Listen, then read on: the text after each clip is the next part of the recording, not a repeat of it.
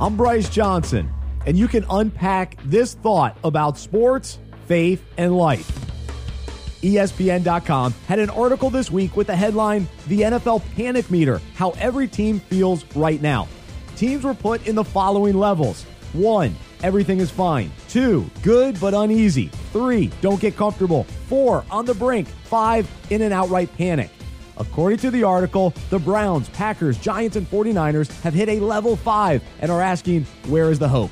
The Packers lost their leader and star QB, Aaron Rodgers. The Browns continue to struggle across the board. The Giants finally got a win, but have countless injuries to overcome. And the 49ers are winless and continue to lose by a few points each week. The Bears are considered to be on the brink of panic, while the Ravens, Cowboys, and Bucs are uneasy, but still not on the edge. The Philadelphia Eagles are the only team where everything is fine. As we think about our own situations in life, where do we place ourselves on the panic meter? Some of us can probably relate to the winless Browns and 49ers because we're asking the question where is the hope? We are either filled with uneasy feelings and consumed with fear about a potential situation, or maybe already stuck in an outright panic about existing circumstances. The truth is, we don't have to respond with outright panic when we face struggles and difficulties in life.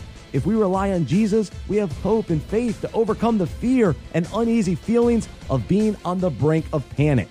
As the panic starts to rise inside of us, let's remember to pause and think about what the Bible says. Do not be anxious or worried about anything, but in everything, every circumstance and situation, by prayer and petition with thanksgiving, continue to make your specific requests known to God. Despite all of our concerns and reasons to be in a panic today, let's place our hope and trust in the Lord.